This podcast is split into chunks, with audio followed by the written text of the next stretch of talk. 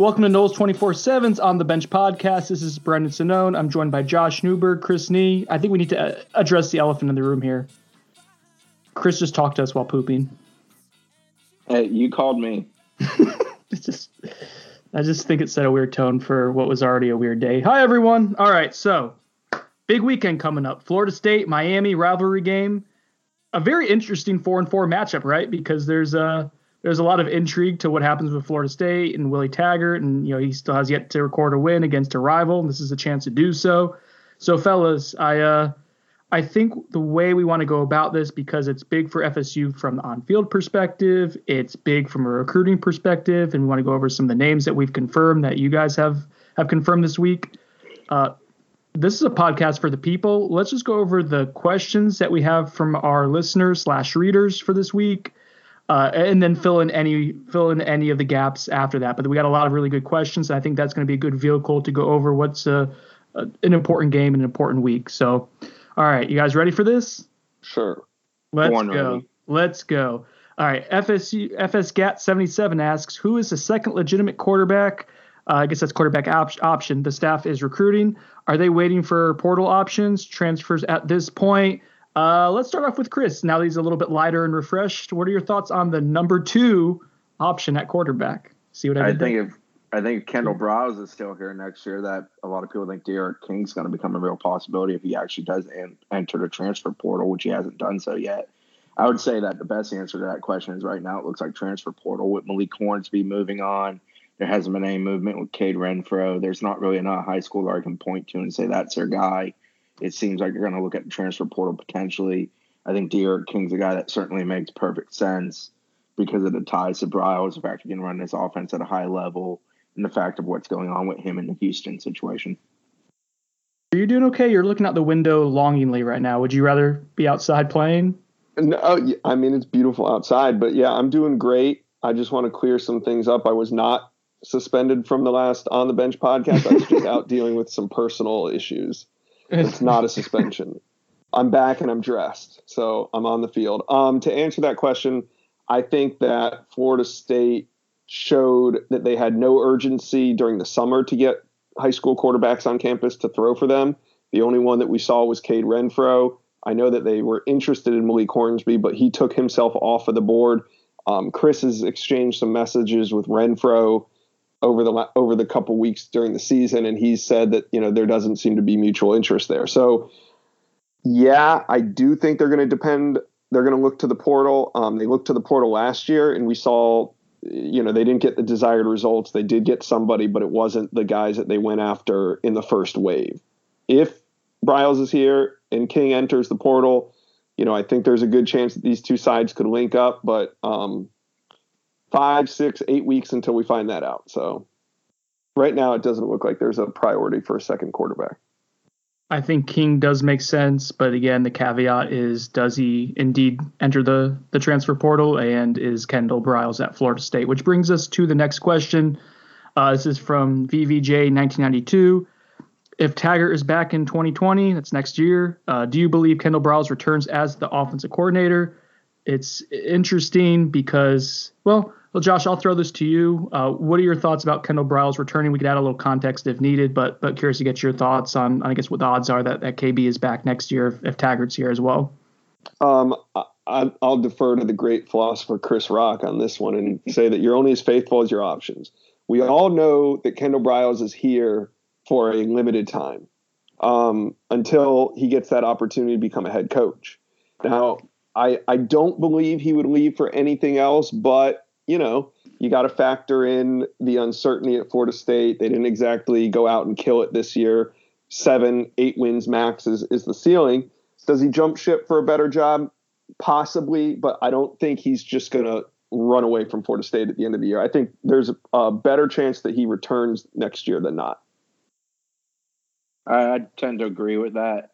I think November will play into it, so I think it's mm-hmm. kind of a premature question to some degree, but – I think it's more likely he's here than not here at this point. Just depends what his options are. I agree. And and to Chris's point about November, I think we have to see you know how much autonomy you know Kendall continues to have over the the play calling and and personnel. I think that's part of it too. I don't I don't think the you know, well, anyway, let's move on. I don't, I don't want to get into too much speculation, but uh, let's talk about this one. Bloom24 asks Fallout if we lose to Miami. Do you believe Taggart's tenure at Florida State would be done following the season or even shortly after? Uh, and the second question is Do you all believe the staff is capable of recruiting at a top five level if we can win nine to 10, nine to 10 games regularly? Uh, so FSU enters this contest currently as a three point favorite. Uh, the line opened at six, so it's been cut in half. Uh, both teams are four and four. FSU is creeping up and getting a little bit better in the S&P Plus each week. Uh, Miami though is higher up in that area. I think in the 30s. I think FSU's in the 50s. Uh, big game for both teams. Chris, I'll uh, I'll start with you for the first question. Uh, we we know what we've reported on. Uh, we know what the finances are. This is stuff that we've reported on with Willie Taggart's status. All, all these things are, are in context here that we've already talked about previously on podcast. Not a ton of need to explain. Uh, FSU's four and four without a win against a rival right now under the Taggart era or under Taggart's tenure. Uh, what happens if they lose? Uh, it would be pretty damning. They would probably be facing at best six and six with losses to both Miami and Florida for the second consecutive year, as well as blowouts of Clemson. Therefore, really nothing to point to when it comes to rivals. You know, I think John Cooper once said something along the lines: "If you don't beat your rivals, you don't keep your job," and that's kind of how this thing works. So I think it would be really, really difficult. I think the meat of the fan base has moved somewhat in the direction of moving on ever since the Wake game happened. And, you know, something like a loss to Miami in addition to a loss to Florida, it continues to move that meat. The extremes always going to be the extremes, but when that middle shifts dramatically one way or the other, it becomes real hard to retain a guy with all the dollars and cents and the fact that you're not seeing year over year results and improvement that you would expect. So the question is if FSU loses to Miami, how will that affect Taggart's tenure? Is that what you're saying? If they lose to Miami, do you believe Taggart's tenure at Florida State would be done following the season or shortly after? Basically, oh, following the season, um, or shortly after. But I think it increases the odds. I don't think it seals the deal. I I think that's fair. You have to see how the season plays out still. Um, mm-hmm. But there were a lot of people, a lot of angry people after Wake Forest, and uh, you know, going going 4 against uh, in-state rivals would. Yeah, that's going to be the killer. I mean, if you if you lose to Miami and go 0-4 against your in-state rivals, um, and barely make a bowl this year, it's not going to look pretty. Well, and that also paints you in the corner, like Chris said, with the best case scenario being six and six. You're then going up to Chestnut Hill next week uh, to, to face a Boston College team that's kind of figuring its stuff out a little bit, and, and that's essentially a must win to yeah uh, assuming that Florida keeps playing at the level it's playing at right now, that's probably a must-win to get bowl eligible again. So yeah, it's we're we're kind of in uh, uh, Chris Neese shitter get off the pot territory, right, Chris? Uh, yeah, sorry, go ahead. I was trying to make a joke. I was just gonna say they put themselves in an uncomfortable situation. Yeah. Yes. Just like when you were pooping while talking to us on the phone earlier, video phone. You called me.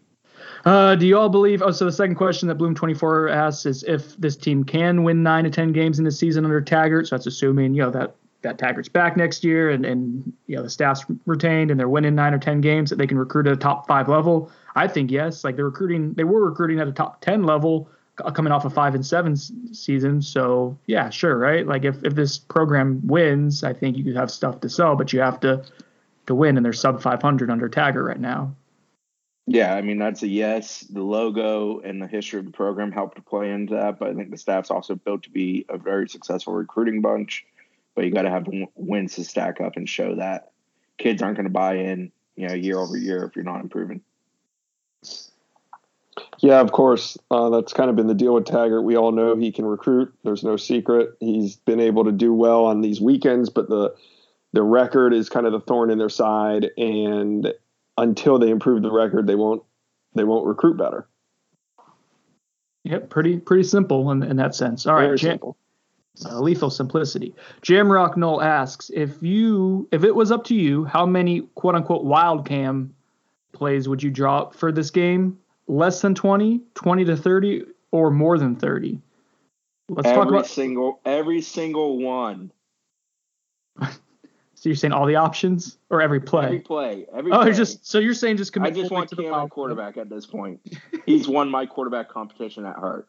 Best uh, quarterback on the team. You guys thought I was kidding when I said that. let's talk about the wild cam. Eh, so I wrote a story back in February after National Signing Day came and went, and FSU did not sign a prep quarterback for the second consecutive class. And uh, I wrote a story about FSU's options at quarterback if it was a break, you know, a break in case of emergency type of scenario. And, and people thought I was trolling, and, and I was having fun with it, but like it was a legitimate look at what the options were because there was a realistic possibility that there was going to come a point in the season if you didn't hit the uh, the graduate transfer market the way you wanted to, or if there was an injury that you were going to have to to look at some of these options. Uh, Travis Jay, Cam Akers, DJ Matthews, and lo and behold, we see uh, Cam Akers in the Wildcat or the Wild Cam or QB3 as Willie calls it, which I didn't really like that name. I thought that was kind of dull, but uh, you know, it worked really well against Syracuse, and, and FSU has has been pretty adamant, especially uh, Kendall Briles, in saying you know this that wasn't uh, just a something to do to confuse Miami and put on tape. Like it's something that we legitimately want to do. How much moving forward to, to answer the initial question?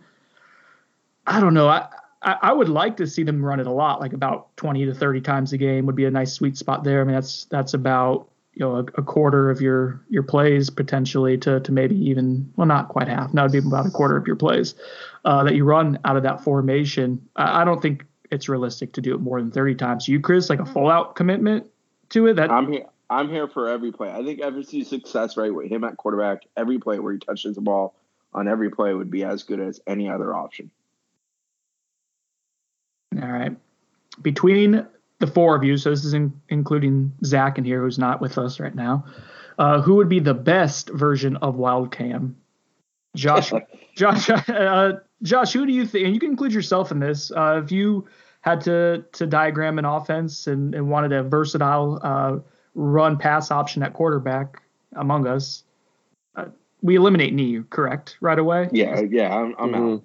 All right, so that leaves three. I'm the Cole Minshew of this group.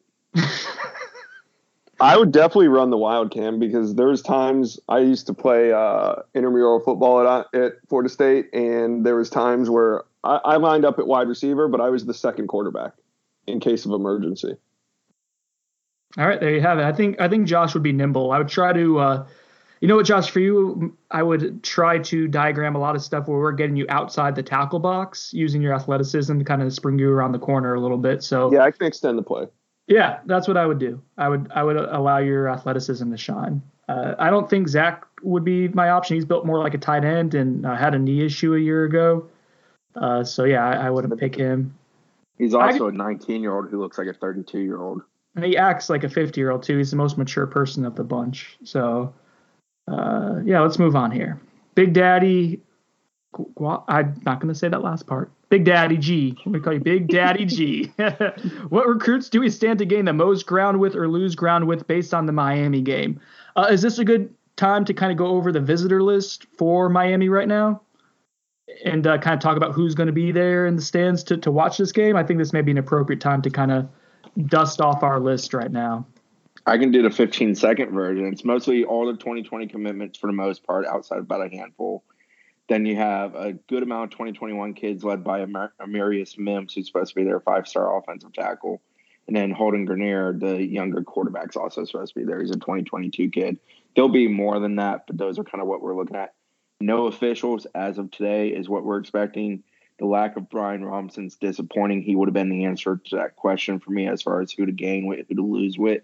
As far as who we expect in, gain and lose, I think truthfully it's the commitments that you have the most to gain and lose with. If you win, they're further solidified. If you lose, you're four and five. That stadium turns real sour real quick.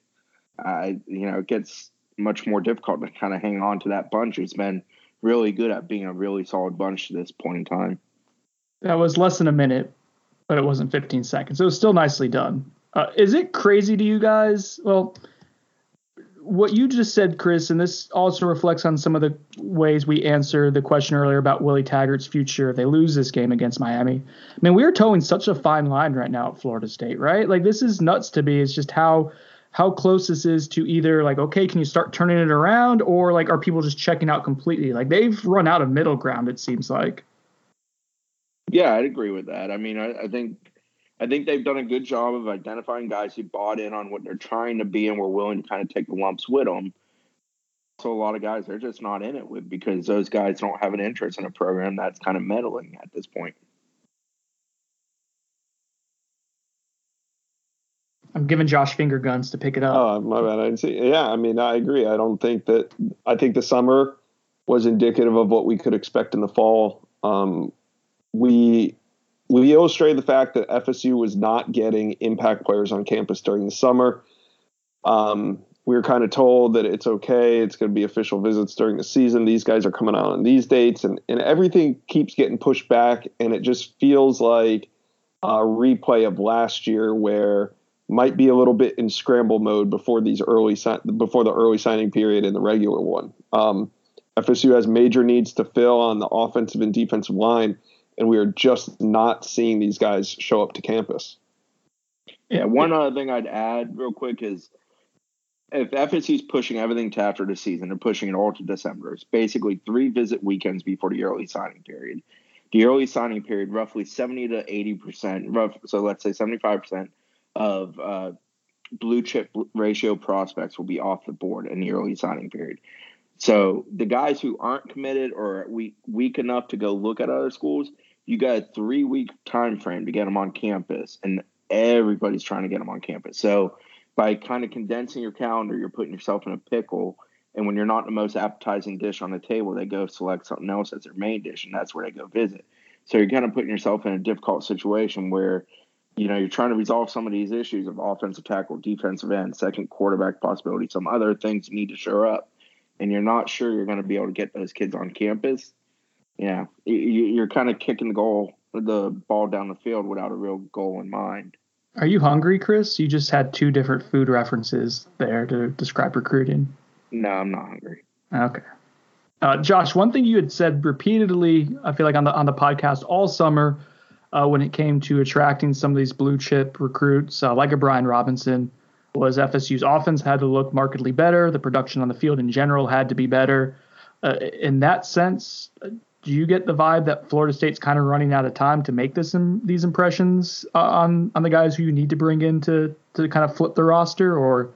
Uh, I don't know how many guys there really are. I mean, we're talking about Brian Robinson in particular, so I'm not changing my crystal ball pick on Robinson. It's still yeah, on Florida State. Huh? I was gonna say another guy would be someone like Daijun Edwards. Yeah, and Edwards is coming in on an unofficial visit this weekend. I mean, here, like kind of what Chris said, the the net that FSU has casted is not very wide, and as you kind of delay things and delay things and getting guys on campus, you know, you, you are narrowing your chances, and with a with a narrow focus on offered players, um, yeah, it, it, we could run into some problems. I don't want to get too far ahead of myself because there's still four or five weeks to go before the season ends. Um, but I think it's concerning. Chris said he's not hungry, and you know he just went to the fridge and is downing chocolate milk out of the First? carton. Man, chocolate milk, and I know what he's drinking is that Promised Land one is delicious, but it's it very filling. Delicious. It's very yeah. filling and high in protein. All right, Renegade Noel 82 asks the DB Harrell, uh, would he have a spot if he wanted back in someone who just committed from Miami or decommitted, excuse me, from from Miami. Uh, I don't have any reason to believe that recruitment is going to heat back up between him and FSU. You, Chris? Yeah. No, I don't. That's well put. I think FSU is comfortable moving on there, even though he's a talented kid.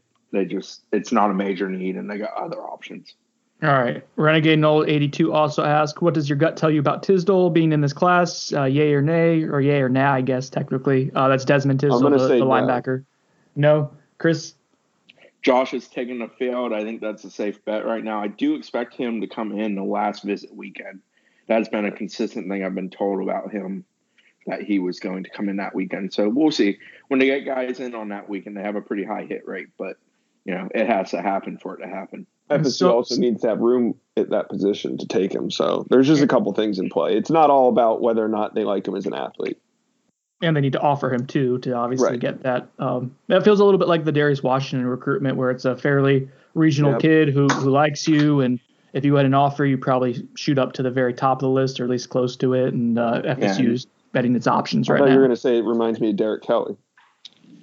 Another a little bit more old school. That was one that went down on. Derek Kelly was offered on signing day morning, right? the night the night before. night before. Yeah, night it was before, the yeah. night before. Yeah, and that worked one, out all right. for On, one thing on Tisdale, it seems like Auburn's in that, South Carolina's in that, uh, Tennessee's in that, but I'm not sure that anybody is like pushing for a commitment from that kid today. Also, grade concerns. There might be, there might be some. Like, I think a lot of people like him. I don't know if anybody truly loves him right now. So I think FSU's okay, kind of playing that one out the way they have. Yeah. All right. Phil S. Goodman asks, Chris, this is for you. Over under on 55 passing yards for the for Cam for the Wild Cam on Saturday. I'm taking that over, baby, all day. I mean, you're assuming he's going to play every single snap at quarterback. I don't actually think he will. I would just like to see it, but I I think they definitely pop a big one with him and go for it. I think they'll do a couple of things with him in the passing game. I mean, he's definitely become kind of the curveball to the offense, and it doesn't seem like they're going to go away from it if it's bringing back good results. The narrative earlier this week was that they did it just for film, but I, I got the feeling no, I think they're going to use it uh, probably about a dozen times easily. I think they did it for both. I mean, I think they put it on film to make Miami have to prepare for it, but I think there's plenty more in the arsenal. Uh, there's a lot more wrinkles. I did something a little bit where I just looked at what Baylor did with with KB when they were down to basically no quarterbacks in that 2015 bowl game against UNC, and uh, there's a lot more variations from what they can do than what they've actually shown thus far. There's a lot you can do there. Someone told me to slow the roll on Cam. I will not. We're leaning into it here, baby. We're leaning into it. Noles 59 asks with Djax, that's Dontavius Jackson out last week. Uh, were you impressed with how the younger guys stepped in? Think we continue to see more of them? Chris, uh, you have a update, kind of, sort of, with Dontavius Jackson from the Willie Taggart uh, availability this morning? Yeah, we saw him on Tuesday. He had the big hard cotton swab on the hand, similar to what Emmett Rice had last season when he dealt with a hand injury. Um, this morning, Willie Taggart made it sound like he would be available. That he's back to practicing. Guys were happy to see him and that you know he's back at it. I don't know how much we'll see him, but it sounds like he should be dressed out on Saturday as of today. Um, as for the younger guys, you know, I, I, thought Emmett Rice has continued to play better ball. He played really well at Wake Forest a week before, so the fact that he's continued that isn't surprising. Then, while he's a safety, Hamsah Nasirildeen has worked in a lot of uh, ways in that what those guys are asked to do, and he played the best game of his life this past weekend. So those are two guys. But Nas isn't really a young guy. He's much more veteran. They're probably asking more of the Jaleel McRae. Jaleel McRae. And, uh, the uh, Kalen DeLoach. And, you know, those two guys have done well, and DeLoach has seen an increase in PT moving to defense. Um, good for him. Continue to build on it. Better future ahead. Emmett Rice is the real pleasant surprise of the group, and not. Remember watching him late last year, and um, I think it was against Boston College. He flashed to the point where, like, yeah, that guy looks like a linebacker, and then early this year had been pretty disappointing, but the last two weeks, I think he's been a lot more under control. I think the hand's feeling better. Uh, he's had two nice games in a row where he's graded out pretty well in PFF and racked up a lot of tackles against Wake, but he's he's probably been the most pleasant surprise. To your point, though, Chris, he is a redshirt junior, not a young guy. Uh, yeah, no, moving on. Renegade Noel 82 asks uh, it's a question about Elijah Roberts. Uh, do you think his recruitment could reopen when we beat Miami? Josh? Elijah Roberts hasn't been on campus since April 6th, and I have heard no buzz or no reason to believe that uh, he's been talking or is interested in FSU. You know, just wake me up when he's been back on campus. I, I would think that if FSU was going to turn the tides and they have been talking to him and laying the groundwork, then he'd probably be on campus this weekend. So if he's not on campus and um, he, we haven't heard anything or expect him to be, but no, I don't think that this one's going to get reignited. All right. AD Lee Canada is what I think that is. That's a really long question, actually, three questions, and, and boiling it down to this. If FSU wins the rest of its games, aside from the UF uh, contest, how do you see the recruiting class finishing out? So this is you beat Miami, you beat Boston College, you beat Alabama State, uh, you lose the season finale, and then I assume you have a bowl game and you win that one too. So you finish with eight wins, right? Is my math correct there, Chris? Yes, eight wins. Uh, yeah, seven in the regular season plus bowl. All right, what can this class be if if you win, if you finish with eight eight wins? Edwards, Robinson, one or two other guys we don't really see on the radar right now, but I don't think they're top tier, high caliber guys. And then they hit the portal and they hit the transfer market. All right. All right. Uh, also, any last minute recruits visiting this weekend? I mean, well, if we knew who they hmm. were going to be, we would have that out, right? Is there any? Yeah, we definitely put it out if we had it. Yeah. All right. Roll Noles 92 asks, where do we stand with Brian Robinson? We've kind of talked about that one already. Is there anything else to add on uh, good old Um, B Rob?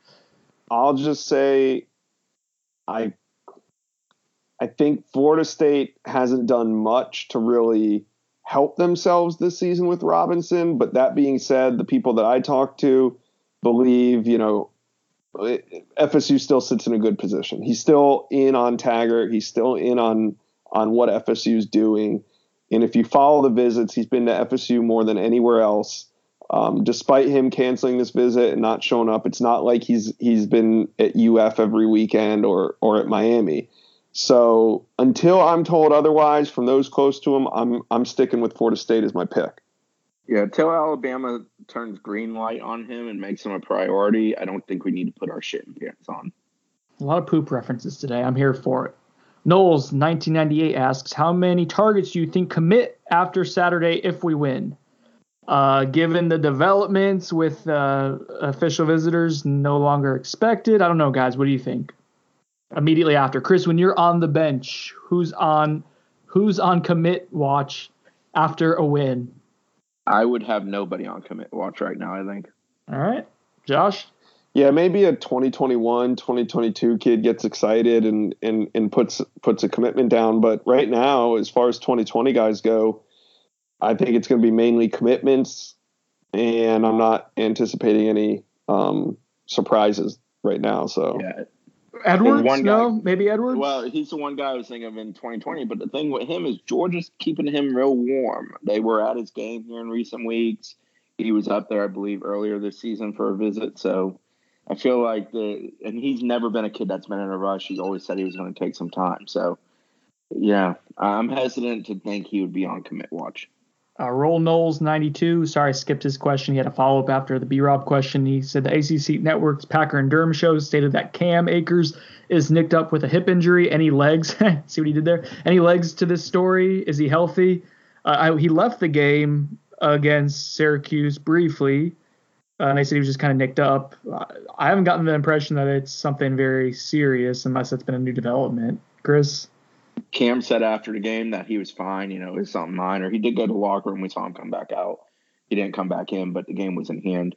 Uh, this week during practice, watching him come and go, and on Tuesday he looked fine. I, uh, to the best of my knowledge, he's full go, and I, I get the feeling that mentally Cam is full go unless somebody's telling him he can't play.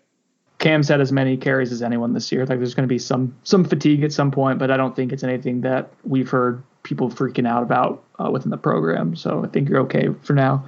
All right, let's see. Bloom 24 asked, in your opinion, will FSU be back to being a national championship contending team by the time it comes around to playing Alabama? Chris, you uh, you, you got that? You got. Oh my God, guys, why are you doing this to yourself? Uh, Chris, you got the story out. Alabama, FSU playing a home and home series. That's really good stuff. When is it? 2025 and 2024? the world might be over. So, like, I'm not really worried about such things on a dur- Thursday afternoon in 2019. It's just not there for me. Like, nah, I, I, who the hell knows? I mean, When, when's it, when's this? When is or when are the games going to be played? 2024 and 2025 or I think it was 25 and 26. 26? Okay, Yeah. and the first one's in Tallahassee. Yeah, That'd be I fun, though. 20, 22, 23 is supposed to be LSU if they ever ink that contract, and then skip a year, and then I think it's 25, 26. All And then skip a year, and then I think it's Georgia 28, 29, if I remember correctly, how it stacks up. All right. Tens the mic.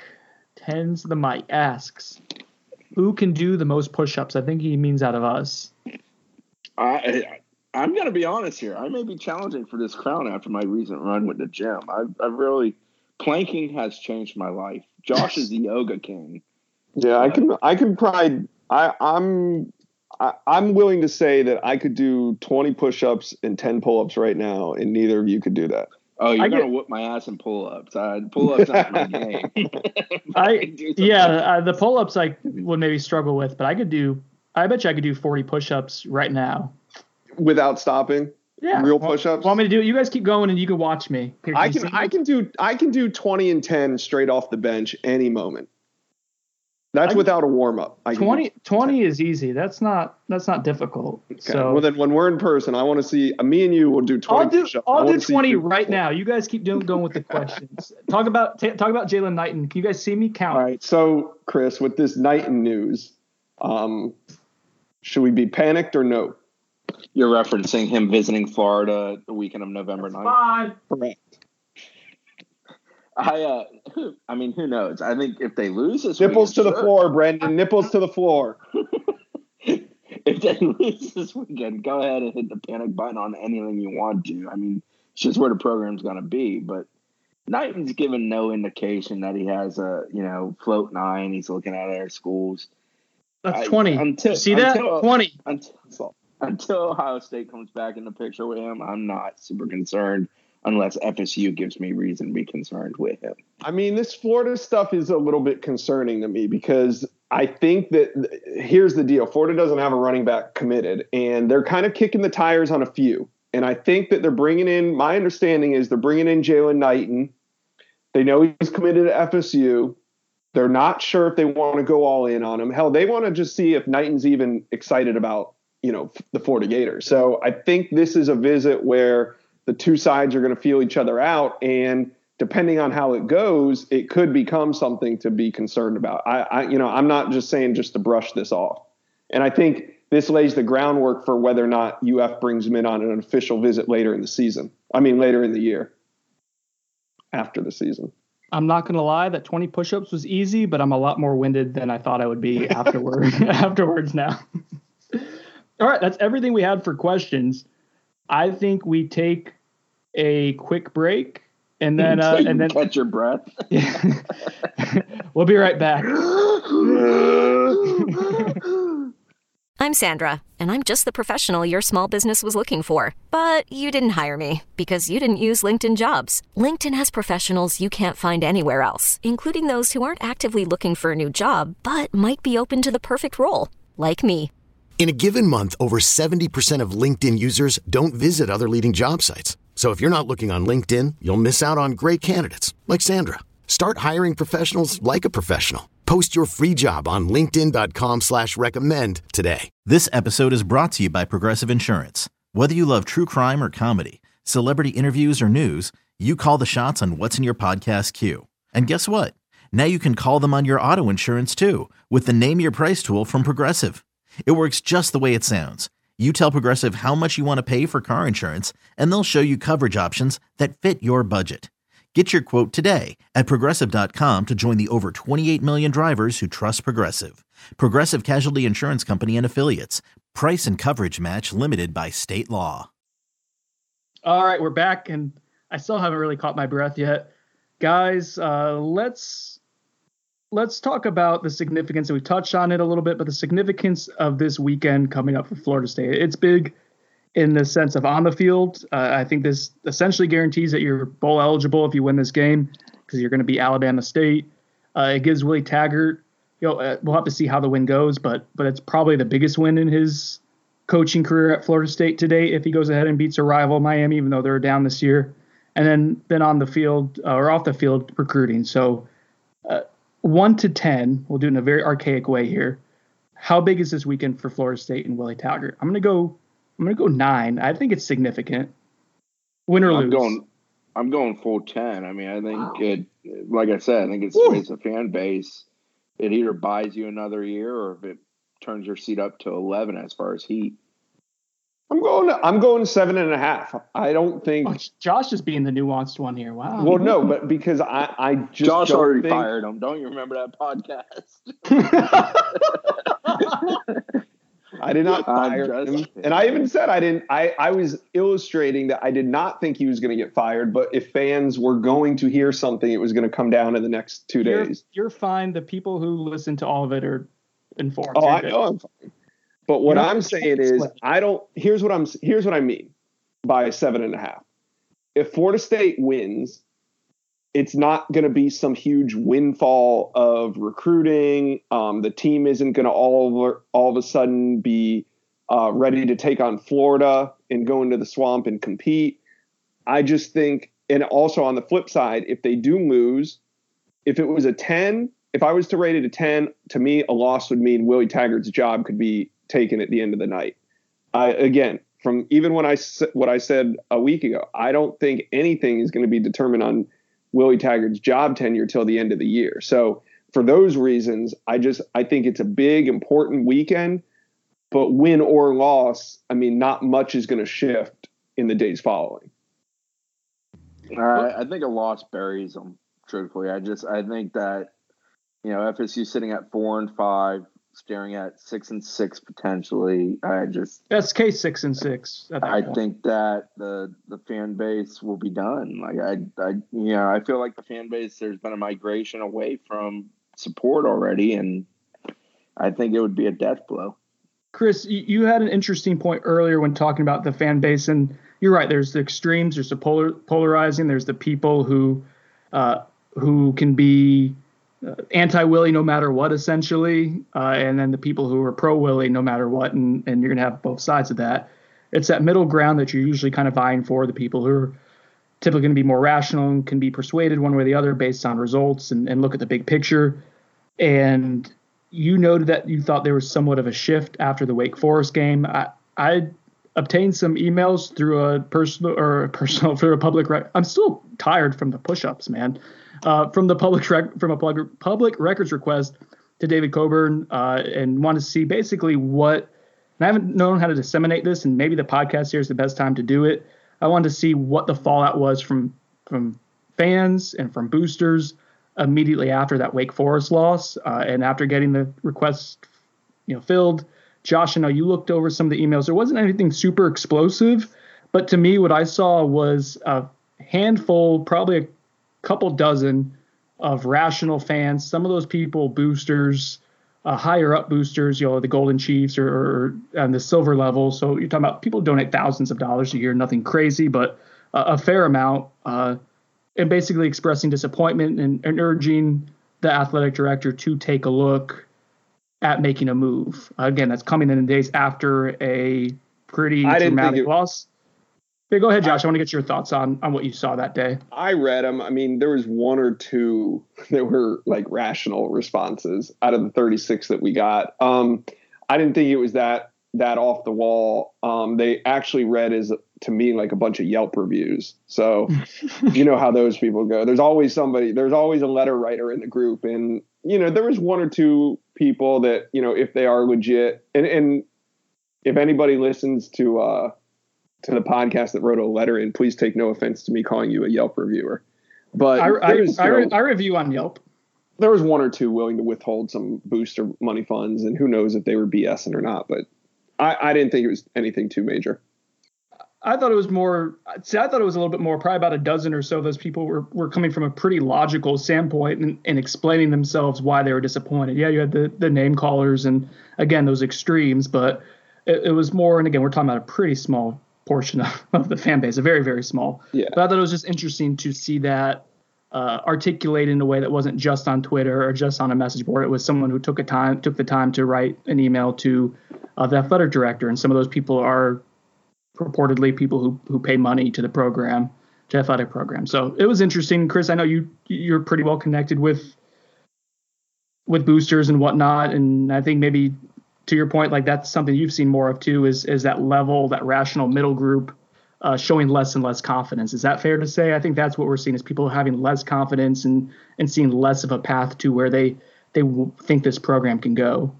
Yeah, I mean, there's some people that like Willing, there's some people that don't like Willing. There's a whole lot of people in between those two extremes, and I think the common sentiment is just, can he get it done here?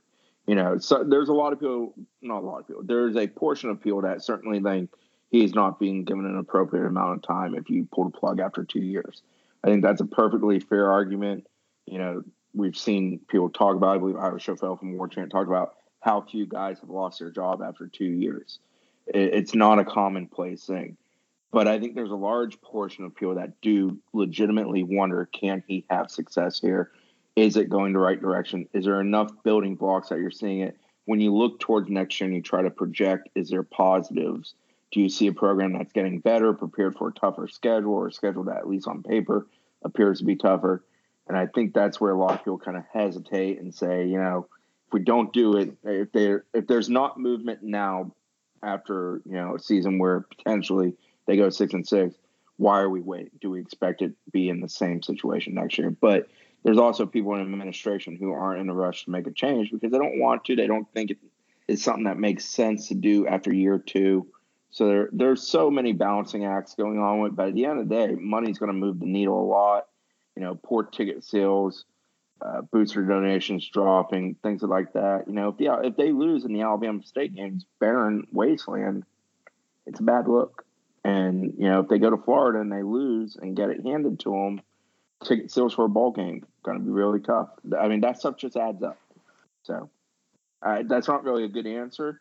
No, it's a very it's a very complicated thing. It's not simple, and there's plenty of people that want to support them my opinion is people should support FSU and football program, regardless of who the coach is. If they want the program to be good, it needs support, and that's financial and that's personal.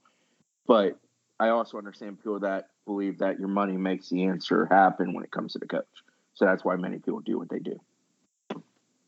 I I think when there's a, a fairly strong amount of people who want direct answers like you should do this, you shouldn't do this, you should get rid of Willie Taggart, you should hang on to him, and to Chris's point, like it's a balancing act. There's a lot of variables to, to factor in. When you look at the finances, I wrote on that last week, and just the the amount of money that you're losing uh, per home game, or that you're not generating, I guess, to what you could be, even with down seasons. Uh, it's about a million dollars less per home game is what they're projected to probably be making compared to what they would have made the last few years. So uh, that and that's just solely home game revenue. That's not talking about other things like like booster donations and uh, concessions and, and other other aspects as well. So those are the kind of things that you have to factor in versus you know what a buyout could be, which would be uh, with his his contract and if you clean house on the staff, I mean you're talking about twenty million dollars for a buyout before you hire a new coach. Like this is an expensive venture either way. Ultimately, they need Willie Taggart to win. I think when you talk about supporting FSU, like that's the best case scenario for Florida State is for starting this weekend uh, you know, Syracuse was a nice step, but now you go ahead and you you go against two uh, more you know average teams in in the ACC that are in your realm. Go ahead and beat Miami, beat Boston College, beat Alabama State. Feel good about something heading into the Florida game. Like this is where if Willie has a chance to turn it around, like it, I, I feel like it has to start now, or else he's he's running out of time if if it doesn't start this weekend. Uh, and that's why I gave it a nine. How about that?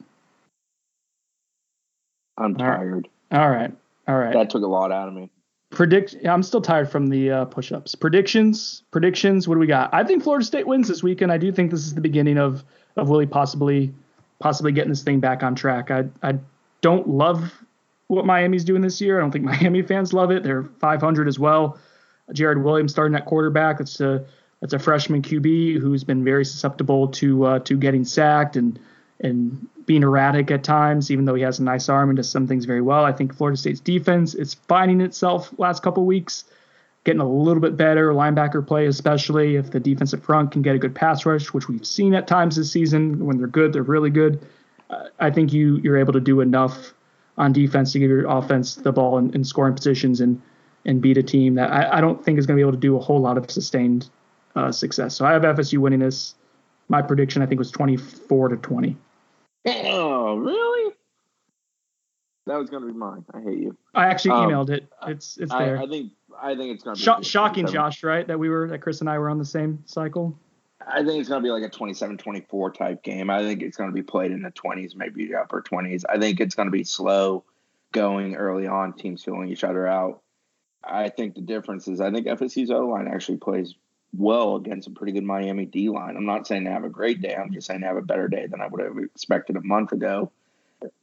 And I think Miami's O line is just garbage. I mean, it reminds me of FSU's O line last year. So I think FSU's defensive line finds some success, messes with Jarren Williams, and creates some turnovers. And FSU does an effective job taking care of it.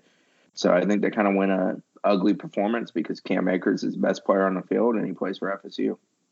Yeah, I feel like Florida State's going to win this one. I I got to be honest with you guys. I watched the Miami Pitt game, and I'm just going to say I'm I'm pretty confident Florida State wins this game. Um, I think it comes down to Cam Akers. He's got to be the man again. On defense, FSU is going to need a takeaway or two because Miami has shown the ability to do that. They're you know there's even though they're four and four, they've still been able to create some turnovers and create some havoc on defense. So um, the same problems could still exist for Florida State with protecting whichever quarterback they got back there. And I'm with Chris. Um, I'm all for you know you're eight, you're nine games in right now. All that matters is winning. It doesn't matter how you win or, or how you look at this point.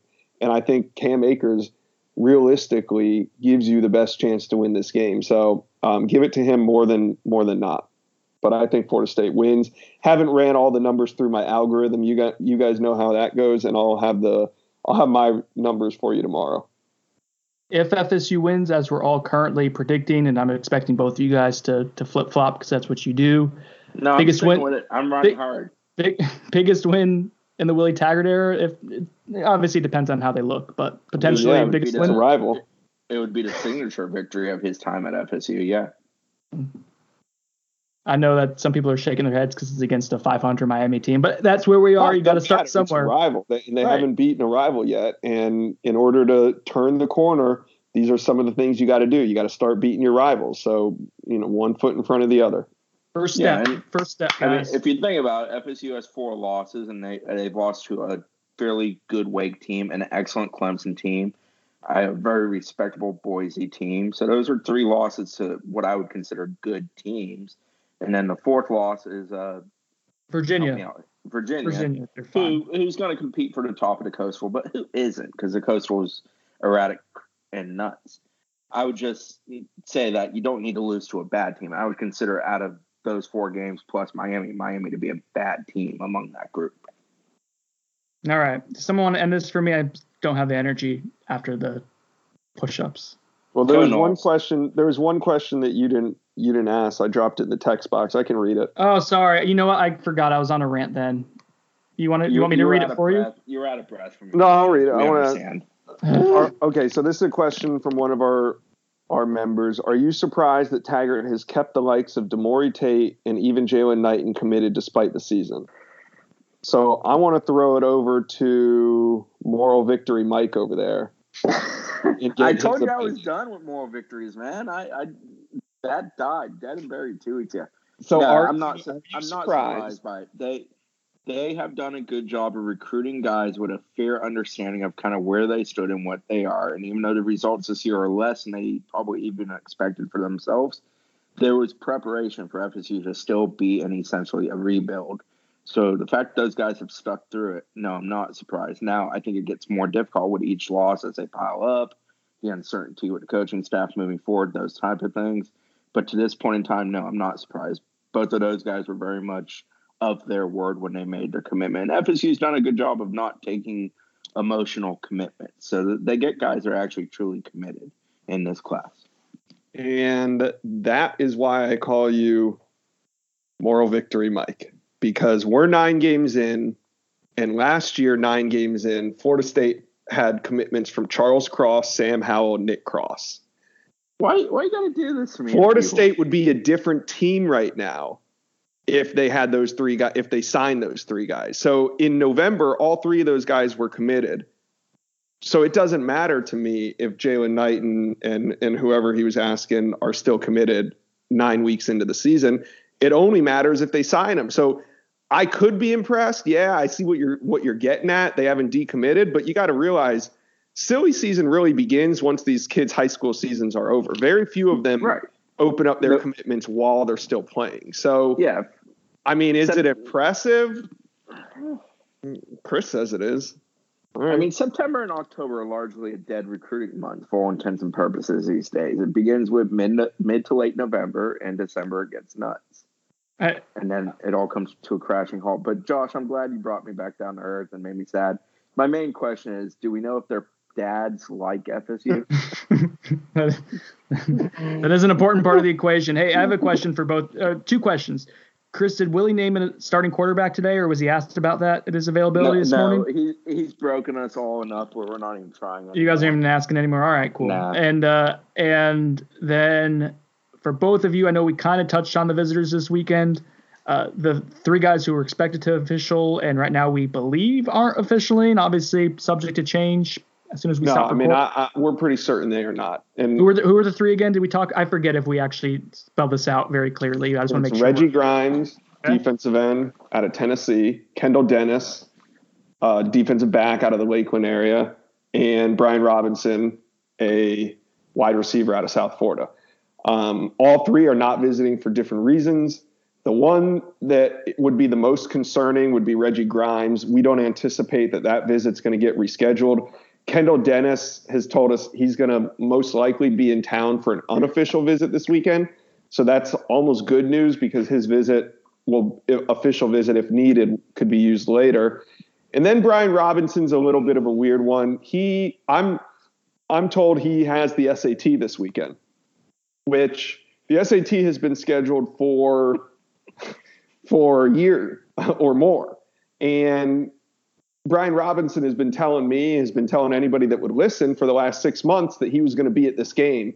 And now all of a sudden he's he's taken the SAT and, and his official visit that was set well before the season started is now bumped. So a little bit odd, but what I said about Brian Robinson earlier still holds true, and that doesn't affect my crystal ball pick. I'm just looking forward to uh, all the iTunes reviews that say that we're negative, even though we all predicted FSU to win this weekend. You call it negative. I think we're just telling the story. I don't think the listeners would agree with you, Brandon. I want to be really positive. I want to end this podcast. So bad. I just want them to win. I miss it. All right. Bye, everyone. This is this has been a blast. Hey, happy Halloween! What are you guys going to uh, do for trick or treating tonight? Huh? Who, who you going as? Frylock again, Chris, for like the tenth year in a row? No, no Frylock this year. I'm retiring, and I think I'm just gonna go as a middle-aged, out of shape, press Broken, member. broken man. All right, I like it. Josh, you going Uh, in a I've cat living- costume? I've been living in an apartment for the last five years, so I'm in a house now in a neighborhood where there should be kids. I think I'm gonna um, sit home and hand out candy. I've never really done that. It's If a a kid calls you a hippie, immediately call me and get me on the phone with that kid. Chris- Chris wants his autograph. I I got don't think, full I don't think bars. anybody would call me that. Hear that, guys? Full bars. I'm a Oh, sports you- reporter. You're a hippie. Uh, five or full bars for the kids this year. That's pretty clutch, right? Come to the Yeah. Sonnone house. All- I know where I'm taking my kids. Went no, went to Costco. Went to Costco. All right, someone wrap this up. I'm struggling here. End it. Josh, All do right. it. Pull the for plug. Brendan Sonnone, for Moral Victory Mike, aka Chris Nee. I'm Josh Newberg, and we're on the bench. Thank you.